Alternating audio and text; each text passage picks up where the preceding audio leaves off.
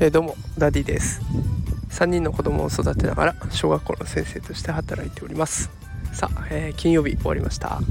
今週も皆さんお疲れ様でした、えー、今日はですねこの10月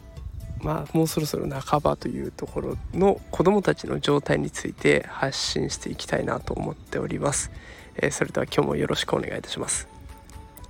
えー、早速本題に移っていきますがどうでしょうかね。今のお子さんたち疲れてる表情は見せてこないでしょうか。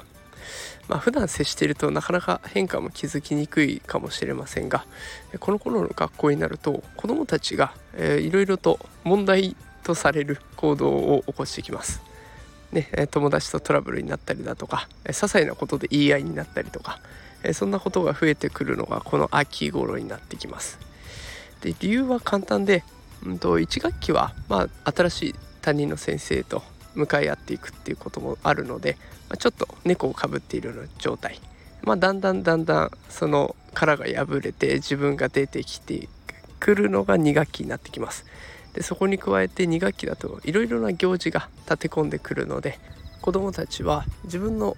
字が出てきている状態でしかもいろいろな行事で追い込まれていく。そして疲れが溜まってくるわけですね。そうすると自分の素の状態字の状態で活動できてくるようになるのでそこに疲れが溜まると当然イライラを発散してきます。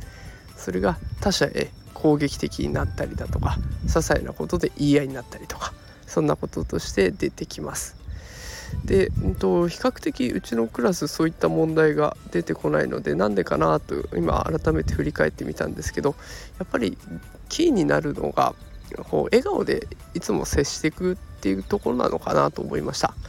あとは私は普段休み時間子供たちと本当にくだらない話で、え、バカみたいに笑ったりして、えー、それで授業をやっていくということもやっていってであまり基本的にあれもダメこれもダメとかっていうことはとやかく言わない方なので、まあ、子供たちもゆるゆると過ごしています。で、えー、家に帰ってもまあ長女はまあとりあえず今のところえー、普段と変わらず過ごしているのでやっぱりそういったところでも、まあ、毎日何かしらで子どもたちが笑って過ごしている瞬間があるっていうのが大事なのかなと思います。えー、この時期まあ、子どもたちは知らず知らずのうちに疲れをためてきていてでいろんな人に字を出してきている状態ですので是非お家では笑顔で過ごすっていうことをある程度意識して取り組んでみるともしかしたらお子さんたちが疲れを取り除いて癒されて落ち着いて行動できるのかなと思います、